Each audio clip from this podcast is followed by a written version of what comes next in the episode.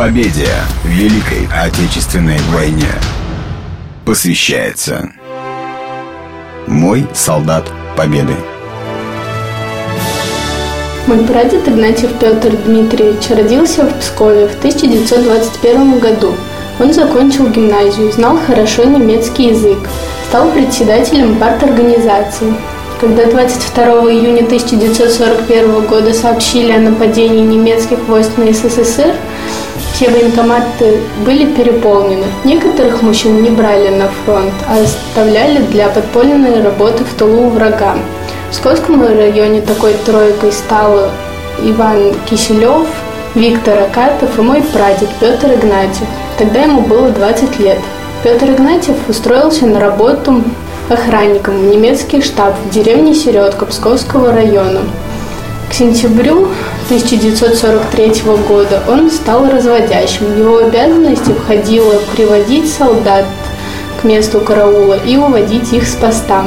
В сентябре немцы перебрасывали под Ленинград новое оружие. Никто не знал, какое. И для этого нужно было провести операцию по захвату документов из штаба, где работал Игнатьев. Под Псковом высадили московскую десантную разведгруппу. Все в немецкой форме, знали немецкий язык, у них были пропуска. Но существовала проблема – Штаб находился в монастыре в деревне Середка, и вокруг этого штаба была охрана в три кольца.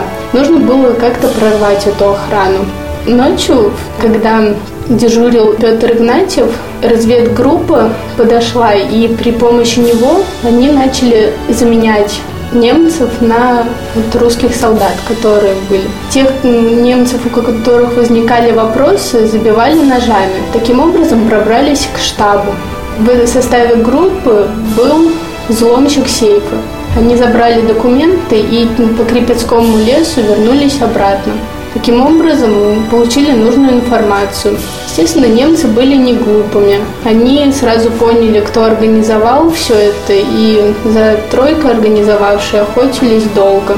Немцы нашли 10-й разведбатальон, где состоял Петр Игнатьев.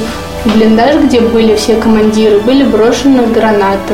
Киселев погиб, а Акатов и Игнатьев, они выжили в этой операции и двинулись на Берлин. Мой прадед имеет награды за боевые заслуги, за отвагу, имеет медаль маршала Жукова.